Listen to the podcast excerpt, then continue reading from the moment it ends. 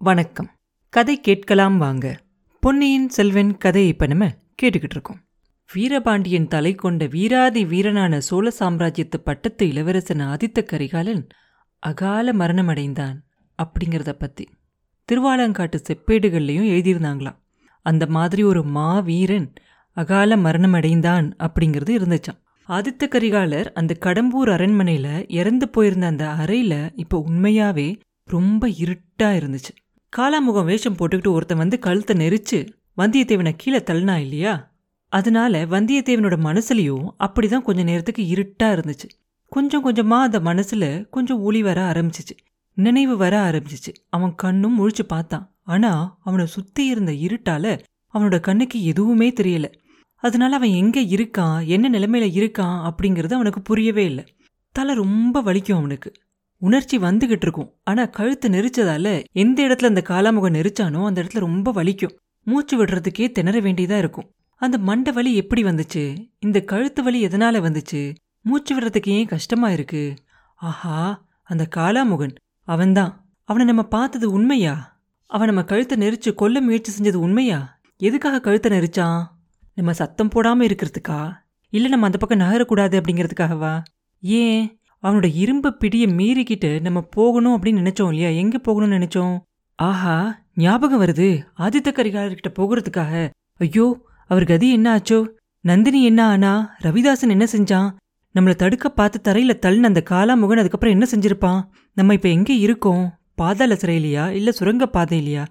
அப்படின்னு யோசிச்சுக்கிட்டே வந்தியத்தேவன் அவன் கண் மூடி பிதுங்குற மாதிரி அப்படியே முழிச்சு முழிச்சு சுத்தி முத்தியும் உத்து உத்து பார்ப்பான். ஒண்ணுமே தெரியாது. கடவுளே இப்படியும் ஒரு இருட்டு இருக்க முடியுமா? நம்ம விழுந்த இடம் நந்தினியோட அந்தப்புற அறை. யாழ் களஞ்சியத்துக்கு பக்கத்துல அப்படிங்கிறது ஞாபகம் வரும் அவனுக்கு. அங்கேயே அவன் கிடக்குறானா? இல்ல வேற எங்கேயாவது அவனை தூக்கிட்டு போய் போட்டுட்டாங்களா? இதை எப்படி தெரிஞ்சுக்கிறது? அதனால ரெண்டு கையையும் நீட்டிக்கிட்டு அப்படியே தடவி தடவி பார்ப்பான். அவன் கையில ஒரு பொருள் தட்டுப்படும். அது என்ன? கத்தி மாதிரில இருக்கு. ஆமா கத்தி தான் திருகுமடல் இருக்க கத்தி. சாதாரண கத்தியை விட ரொம்ப சக்தி வாய்ந்த கத்தி இது. எவன் மேலேயாவது பாஞ்சிச்சுன்னா அவன் செத்தான். இந்த மாதிரி விசித்திரமான கத்தியை எங்கேயோ பார்த்துருக்கோமே அது எங்க? யார் கையில பார்த்தோம்? அன்னைக்கு சாயந்தரம் நடந்ததெல்லாம் ஒன்று ஒன்றா அவனுக்கு ஞாபகத்துக்கு வரும். இந்த கத்தி இங்கே எப்படி வந்துச்சு? ஓ இதோட மடல் ஈரமா இருக்கே. ஈரம் எப்படி வந்துச்சு? தண்ணியா? இல்ல எண்ணெயா? அதுவும் இல்ல. ரத்தமா தான் இருக்கணும். ஐயோ யாரோட ரத்தம்? ஒருவேளை நம்மளோட ரத்தம் தானா? அப்படின்னு சொல்லிக்கிட்டு ஒருவேளை நம்மளோட ரத்தமா? அப்படின்னு யோசிச்சுக்கிட்டு வந்தியத்தேவனை அவன் மண்டையை தொட்டு பார்ப்பான். கழுத்தை தொட்டு பார்ப்பான். அங்கெல்லாம் வலிச்சுச்சே தவிர ரத்தம் வந்ததாவே தெரியல. உடம்புல வேற எங்கேயாவது கத்தி பாஞ்சு அவனுக்கு வலி இல்லாம இருக்கோ அப்படின்னு யோசிச்சு பார்ப்பான். அதுக்கப்புறம் இந்த முறுக்கு கத்தியோட மடல் யாரோட ரத்தத்தை குடிச்சிட்டு இங்க நம்ம பக்கத்துல வந்து கிடக்குது? இதனால அவன் யாரையும் காயப்படுத்தலையே. இதுக்கு முன்னாடி அவன் கையால் அதை அவன் எடுக்கவே இல்லையே. பின்ன யார் அதை உபயோகப்படுத்தியிருப்பாங்க? இடுமன்காரியா இருக்குமோ? அவன் யார் மேலே அதை உபயோகப்படுத்தியிருப்பான்? ஒருவேளை இடும்பங்காரி தான் அந்த பயங்கர தோற்றம் உள்ள காலாமுக வேடத்துல வந்தானா? இல்ல இல்ல அப்படி இருக்க முடியாது. இடும்பன்காரி அவ்வளோ உயரமான உருவம் இருக்கிற ஒருத்தன் இல்ல. அப்படின்னு எல்லாம் வந்தியத்தேவன் யோசிச்சுக்கிட்டு இருப்பான். அப்ப திடீர்னு காலடி சத்தம் கேட்கும். இது என்ன? காலடி சத்தமா? யாராவது வராங்களா? பேசாம இருக்கலாமா? இல்ல குரல் கொடுக்கலாமா? வரவங்க கையில விளக்கோட வரக்கூடாதா? எங்கே இருக்கும் அப்படிங்கறதையாவது தெரிஞ்சுக்கலாம் இல்லையா? இருட்டுல தெரியாம அவனை மிதிச்சிட போறாங்க அப்படிங்கிற எண்ணம் அவனுக்கு வந்த உடனே வந்தியத்தேவன் சட்டுன்னு எந்திரிச்சு உட்காந்துக்குவான் கையில் அந்த சின்ன கத்தியையும் எடுத்து வச்சுக்குவான். யாரெங்கே? அப்படிம்பா அப்ப அவனோட குரலை கேட்டு அவனுக்கே ஆச்சரியமா இருக்கும்.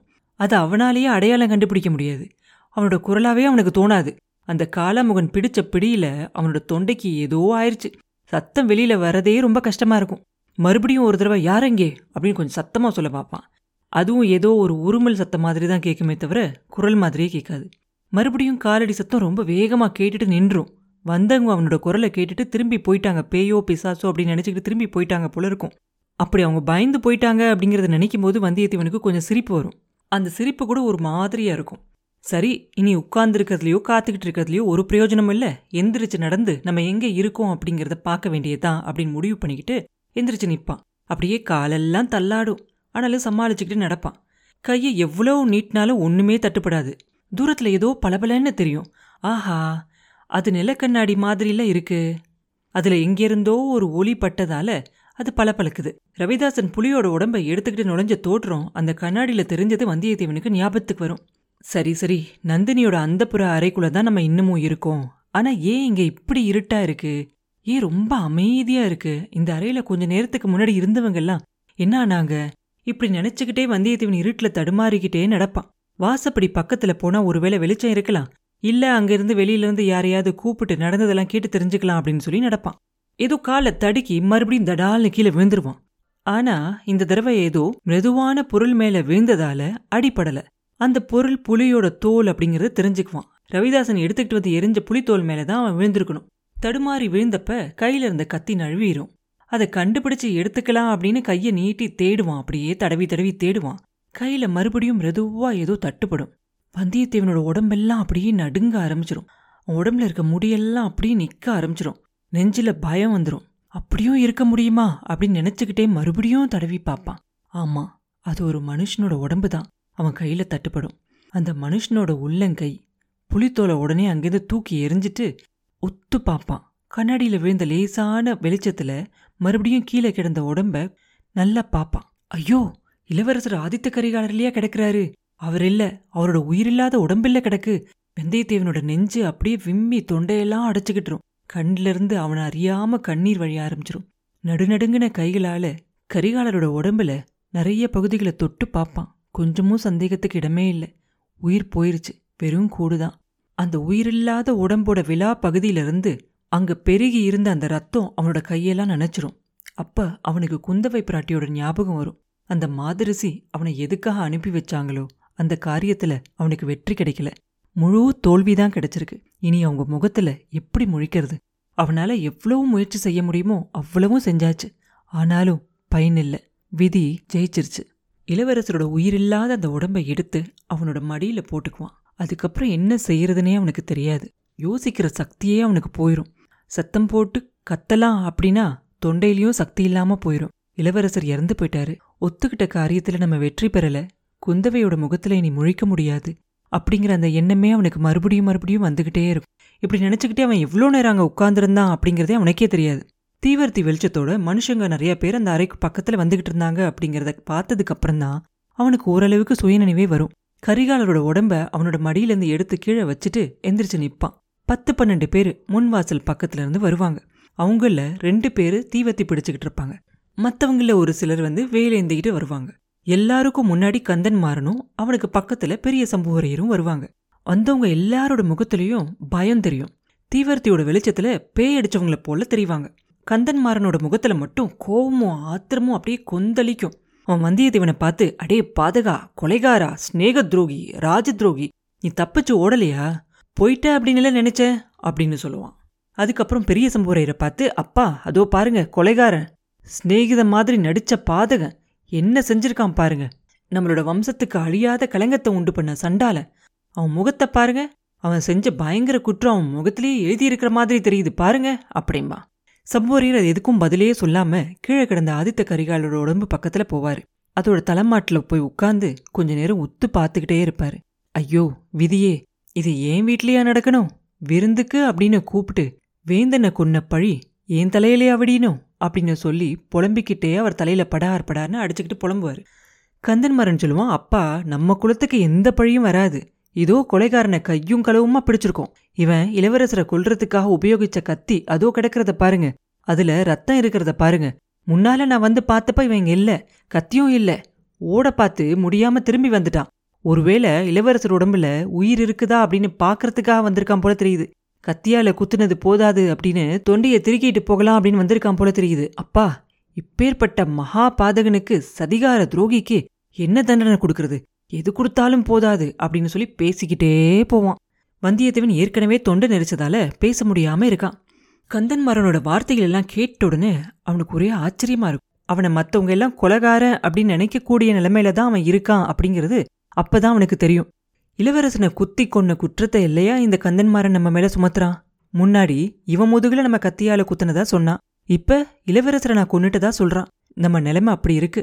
ஆஹா அந்த பழுவூர் மோகினி அழகா இருந்த அந்த விஷப்பாம்பு இதுக்காக தான் திட்டம் போட்டிருக்கா போல இருக்கு. இதுக்காக தான் நம்மள பலமுறை காப்பாத்துனா போல தெரியுது. குந்தவை பிராட்டி மேல அவளுக்கு உள்ள கோவத்தை இந்த மாதிரி தீத்துக்கிட்டா ஆஹா அந்த பெண் பேய் எங்க போனா? எப்படி தப்பிச்சா? காரியம் முடிஞ்சதும் மந்திரவாதி ரவிதாசனோடலாம் சேர்ந்து சுரங்க வழியில தப்பிச்சு ஓடி போயிட்டா போல தெரியுது. இப்படியெல்லாம் வந்தியத்தேவன் யோசிச்சுக்கிட்டே சட்டுன்னு இன்னொரு பக்கமா திரும்புவான். ஆதித்த கரிகாலரை அவன் கொல்லல அப்படிங்கிறது நிச்சயம். ஆனா வேற யாரு கொண்டிருப்பாங்க? நந்தினியா? இல்ல ரவிதாசனா? இல்ல அந்த காலாமுகனா? ஒருவேளை நம்ம கண்ணு மூடுறதுக்கு முன்னாடி ஒரு நிமிஷம் பார்த்துட்டு மறைஞ்சு போன மணிமேகலையா தான் இருக்குமோ? இல்ல இந்த முறுக்கு கத்தியை எடுத்து வந்த இடும்பன்காரியா இருக்குமா? அதுவும் இல்லைன்னா ஒருவேளை இந்த கந்தன் மாறனே நந்தினி மேல இருந்த மோகத்தால இந்த படு பாதகமான செயலை செஞ்சுட்டு அந்த பழியை நம்ம மேல போடுறானா?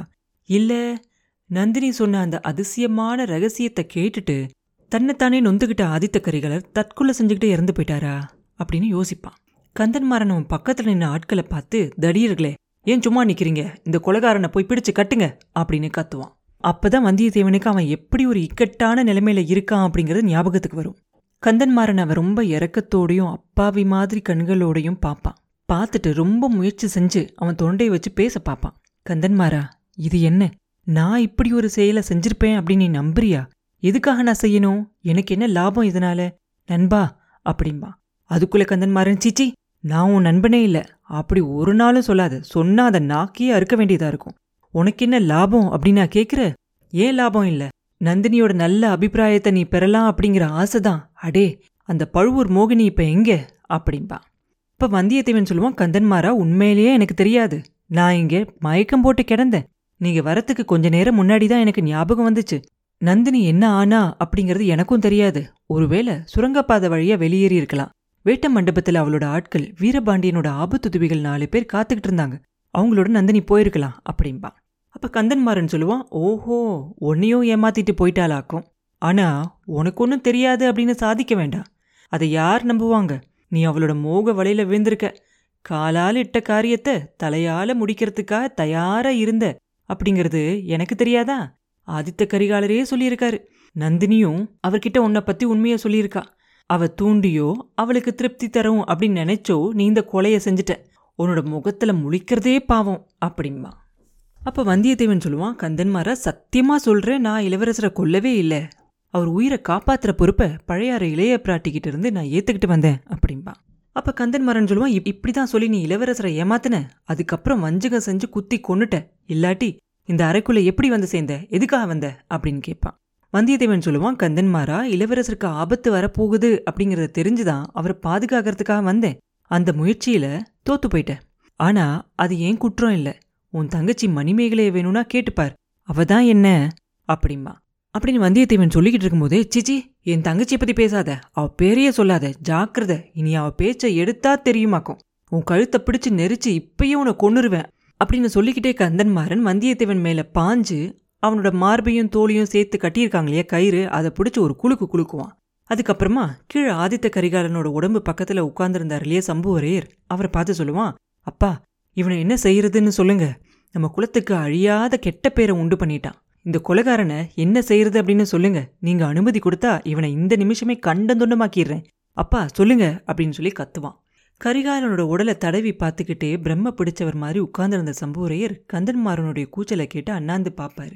அவரோட பார்வை கந்தன்மாறனுக்கு அந்த பக்கமா போகும். அந்த அறையில இருந்த கட்டிலோட திரை சீலை அசைகிறத பார்ப்பாரு. அடுத்த நிமிஷம் அந்த திரை சீலையை விளக்கிக்கிட்டு ஒரு உருவம் வெளியே வரதை பார்ப்பாரு. கண்ணில் கண்ணீரோடு உட்கார்ந்துருந்ததால அந்த திரைசிலையை விளக்கிக்கிட்ட யார் வராங்க அப்படிங்கறது அவருக்கு உடனே தெரியாது. இன்னும் கொஞ்சம் பக்கத்துல அந்த உருவம் வந்ததை பார்த்த உடனே அது அவரோட மகள் மணிமேகலை அப்படிங்கிறத தெரிஞ்சுக்குவாரு. அதனால அவருக்கு ஒரே ஆச்சரியமாகவும் இருக்கும் அருவறுப்பாகவும் இருக்கும் வேதனையாகவும் இருக்கும். அது எல்லாமே அவரோட முகத்துல தெரியும். மணிமேகலை நீ எப்படி இங்கே வந்த? அப்படின்னு அவர் கேட்ட வார்த்தையை கேட்ட உடனே கந்தன்மாரனும் திரும்பி பார்ப்பான். அப்பா நான் இங்கே தான் இருந்தேன். அவரை ஒன்றும் செய்ய வேண்டாம் அப்படின்னு அண்ணங்கிட்ட சொல்லுங்கள் அவர் மேலே ஒரு குத்தமும் இல்லை அப்படின்னு சொல்லுவான் மணிமேகலை. அப்ப கந்தன்மாறன் சொல்லுவான் அப்பா பார்த்தீங்களா இந்த பாதகன் எப்படி தங்கச்சியோட மனசை கெடுத்திருக்கான்? பார்த்தீங்களா இவன் மேலே குத்தம் ஒன்றும் இல்லையாமே அப்படின்னு கோவமா சொல்லிக்கிட்டே சிரிப்பான். ஆமா அண்ணா நிச்சயமாக இவர் மேலே ஒரு குற்றமும் இல்லை அப்படின்னு சொல்லி மணிமேகலை உறுதியாக சொல்லுவா கந்தன்மாறனுக்கு ஒரு பக்கம் கோபமாகவும் வரும் இன்னொரு பக்கம் வெக்கமாகவும் சேர்ந்து வரும். தங்கச்சி வாய் மூடு. உன்னை யார் இங்கே கூப்பிட்டாங்க? நீங்கள் வந்திருக்கவே கூடாது. உன் புத்தி சரியான நிலைமையிலேயே இல்லை. உடனே முன்கட்டுக்கு போ. மற்ற பெண்கள் இருக்கிற இடத்துக்கு போ அப்படின்னு சொல்லி கத்துவான். அப்போ மணிமேகலை சொல்லுவா இல்லைன்னா என் புத்தி சரியா தான் இருக்கு. உன் புத்தி தான் கலங்கி போயிருக்கு. இல்லாட்டி இவர் இளவரசரை கொண்டுதா நீ குற்றம் சொல்ல முடியுமா? அப்படின்னு சொல்லுவா. அப்போ கந்தன்மாரன் சொல்லுவான் அறிவு கெட்டவளே இந்த கொலைபாதகனுக்கு நீ பறிஞ்சு பேசுறியா? அப்படிம்பா. அப்போ மணிமேகலை மறுபடியும் சொல்லுவா அவர் கொலைபாதகர் இல்லை அதனால தான் அப்படிம்பா. கந்தன்மாரனுக்கு ஆத்திரம்னா ரொம்ப ஆத்திரம் வரும். அதோட சிரிக்க வேற செய்வான். சிரிச்சுக்கிட்டே சொல்லுவான் இவன் கொலைபாதகன் இல்ல அப்படின்னா பின்ன யாரு? இளவரசரை கொன்னது யாரு? நீ கொன்னியா? அப்படின்னு கேட்பான். அப்ப மணிமேகலை உடனே ஆமா நான் தான் கொன்னேன். இந்த வாளால தான் கொன்னேன் அப்படிம்பா. இந்த வார்த்தையை கேட்டுட்டு அங்க இருந்தவங்க எல்லாருக்குமே ஒரே ஆச்சரியமா போயிடும் அவங்க எல்லாருமே ஒருத்தர் ஒருத்தர் பார்த்துக்கிட்டு ரொம்ப ஆச்சரியமா இருப்பாங்க. ஒரு நிமிஷம் ஆச்சரியப்பட்டதுக்கு அப்புறமா கந்தன்மாறன் வந்தியத்தேவனை விட்டுட்டு மணிமேகலை பக்கத்துல பாஞ்சு ஓடி போவான். அவ கையில இருந்த வாளை பிடுங்கிக்கிட்டு அதோட நுனிய உத்து பார்ப்பான். அப்பா இதை கேளுங்க. இவளால இந்த வாளை தூக்கவே முடியல. இவ இதை வச்சு இளவரசரை கொன்னதா சொல்றா. இது இளவரசர் உடம்புல பாஞ்சிருந்தா திரும்ப இவளால எடுத்திருக்க கூட முடியாது. இதோட நுனிய பாருங்க. சுத்தமா தொடச்ச மாதிரி இருக்கு. வல்லவரை என்னை காப்பாத்துறதுக்காக இப்படி சொல்றா. இவன் மேல இவளுக்கு ஏன் இவ்வளவு அக்கறை? அவ்வளவு தூரம் இவளோட மனசை இந்த பாதகம் கெடுத்து வச்சிருக்கான். மாய மந்திரம் போட்டு மயக்கி இருக்கான் அவனோட முகத்தை பாருங்க. அவன் செஞ்ச குத்தம் அவன் மூஞ்சிலேயே எழுதியிருக்க மாதிரி இருக்கு. பாருங்க. அப்படிம்பா. உண்மையாவே வந்தியத்தேவனோட முகத்துல ஒரே ஆச்சரியமா தான் இருக்கும். அந்த ஆச்சரியத்தோட சேர்ந்து வேதனையும் இருக்கும். இவ்வளோ நேரம் பேசாம இருந்த வந்தியத்தேவன் இப்ப வாயை திறந்து கந்தன்மாரா நீ சொல்றது உண்மைதான். நான் தான் குற்றவாளி. உன் சகோதரி என்னை காப்பாத்துறதுக்காக தான் இப்படி கற்பனை செஞ்சு சொல்றா. இளவரசி உங்களுக்கு நன்றி. என் உடம்புல இருந்து உயிர் பிரிஞ்சதுக்கு அப்புறமும் கூட நீங்க என் மேல வச்சிருந்த சகோதர பாசத்தை மறக்க மாட்டேன். ஆனா உங்க அண்ணன் சொல்றதை இப்ப கேளுங்க. அந்த புறத்துக்கு போயிருங்க. அப்படிம்பா. இதை கேட்ட கந்தன்மாறனுக்கு கோபம் உச்சிக்கு போயிரும். முன்னாடியே அவன் கண்ணெல்லாம் அப்படியே செவந்து போயிருக்கும். இப்ப அப்படியே அதெல்லாம் அனலே பறக்கிற மாதிரி தெரியும். அடே எனக்காக நீ சிபாரிசு செய்யற நிலைமை வந்துருச்சு. நான் சொல்லி கேட்காதவ நீ சொல்லி தான் கேட்பாளா? இவ உன் மேல அவ்வளோ சகோதர பாசம் வச்சிருக்காளா என்ன? இவ என்னோட பிறந்தவளா இல்ல உன்னோட பிறந்தவளா? என்னை விட உன்கிட்ட இவளுக்கு மரியாதை அதிகமா? அது ஏன்? என்ன மாய மந்திரம் செஞ்சு இவ மனசு அந்த மாதிரி கெடுத்து வச்சிருக்க? உன்னை நான் கொல்றதுக்கு இதுவே போதுமே. இதோ உன்னை யமனுலகத்துக்கு அனுப்பிட்டு மறுகாரியம் பார்க்கறேன். உன் அருமை சகோதரி கையில வச்சிருக்கிற வாளாலேயே உன்னை கொல்றேன். அது உனக்கு சந்தோஷமா இருக்கும் இல்லையா? அப்படின்னு கத்திக்கிட்டே கந்தன்மாறன் வாழை ஓங்கிக்கிட்டு வந்தியத்தேவன் மேல பாய்வான். அப்புறம் என்ன நடந்துச்சு? அப்படிங்கிறத அடுத்த பதிவில் பார்ப்போம். மீண்டும் உங்களை அடுத்த பதிவில் சந்திக்கும் வரை உங்களிடமிருந்து விடைபெறுவது உண்ணாமலே பாபு. நன்றி.